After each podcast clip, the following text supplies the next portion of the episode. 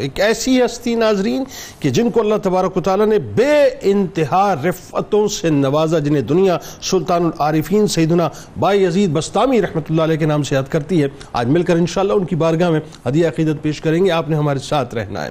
ناظرین کرام، ظاہر ہے، آج تصوف کی دنیا کی انتہائی شاندار اور بلند پایا ہستی جن کی بارگاہ میں عقیدت کے نظرانے پیش کرتے ہوئے ناظرین، مجھے بھی بڑا فخر محسوس ہو رہا ہے کیونکہ جو سلطان العارفین بھی ہیں، بلکہ یوں کہیے کہ عارفین کے اماموں کے امام بھی ہیں، جن کا مقام اور مرتبہ الفاظ کی قید قید سے مکمل طور پہ باہر ہے کہ سید الطائفہ سید الطائفہ۔ حضرت جنید بغدادی رحمت اللہ علیہ کا فرماتے ہیں کہ بائزی بستامی رحمت اللہ علیہ، ہمارے درمیان اس طرح ہیں جس طرح ملائکہ میں حضرت جبرائیل علیہ السلام ہیں اور مقام توحید پرستی میں ناظرین، تمام بزرگوں کی انتہا آپ کی ابتدا ہے، کیونکہ ابتدائی مقام میں ہی لوگ سرگردہ ہو کر رہ جاتے ہیں۔ مگر بایزید بستامی رحمت اللہ علیہ کا قول ہے کہ اگر لوگ دو سو سال تک بھی گلشن معرفت میں سرگشتہ رہیں، جب کہیں جا کر ان کو ایک پھول مل سکتا ہے جو مجموعی طور پر ابتدا ہی میں مجھے مل گیا۔ یعنی آپ کا مقام اور مرتبہ یہ ناظرین۔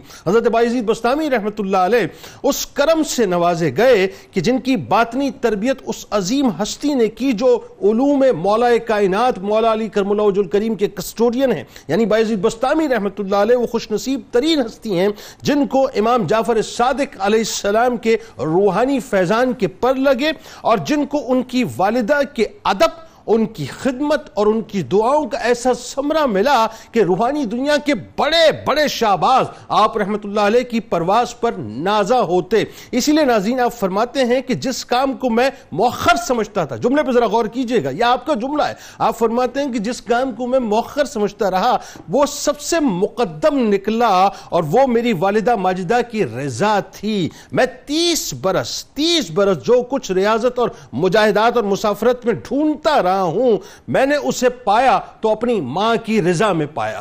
ناظرین کرام، حضرت بائیزید بستامی رحمت اللہ علیہ فنا فی اللہ کی اس منزل پر فائز تھے کہ دریائے حقیقت میں آپ مکمل طور پر گم ہو چکے تھے۔ ہر طرف حق ہی حق آپ کو نظر آتا تھا۔ محویت کا آپ کا یہ علم تھا ناظرین کہ دروازے پہ آ کر کسی نے آواز دی تو پوچھا کہ کس کی تلاش ہے؟ تو جو دروازے پر شخص تھا بولا، با یزید بستامی کی تلاش ہے.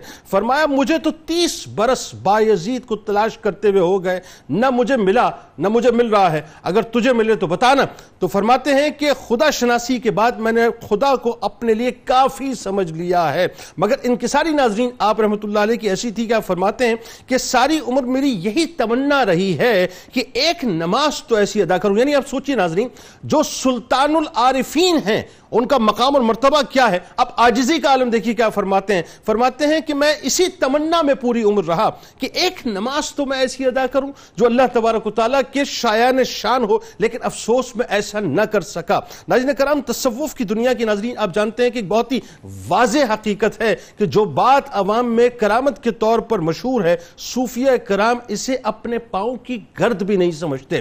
ہواؤں میں اڑنا، آگ میں جانا، پانی پر چلنا، عوام کے ہاں کرامت سمجھی جاتی ہے اور ظاہر دلیل بزرگی کے ناظرین، آج یہ پیمانہ، آج بھی یہ پیمانہ بنا ہوا ہے۔ لیکن اہل دل کے یہاں یہ کرامت نہیں۔ اہل دل کی پوری زندگی اگر اطاعت و استقامت میں بسر ہو جائے تو ان کے نزدیک یہی سب سے بڑی کرامت ہے۔ اسی لیے کہا جاتا ہے کہ استقامت بنیادی طور پہ سب سے بڑی کرامت ہے۔ آپ رحمت اللہ علیہ کی ناظرین، استقامت ایسی کہ ایک شخص حضرت بائزید بستامی رحمت اللہ علیہ کی زیارت کو آیا اور جب واپس جانے لگا تو کہنے لگا کہ میں نے آپ رحمت اللہ علیہ میں کوئی کرامت نہیں دیکھی ہے۔ حضرت بائزید بستامی رحمت اللہ علیہ نے اسے بلایا اور فرمایا کہ تم نے اپنے قیام کے دوران میرا کوئی عمل کوئی عمل خلاف سنت دیکھا؟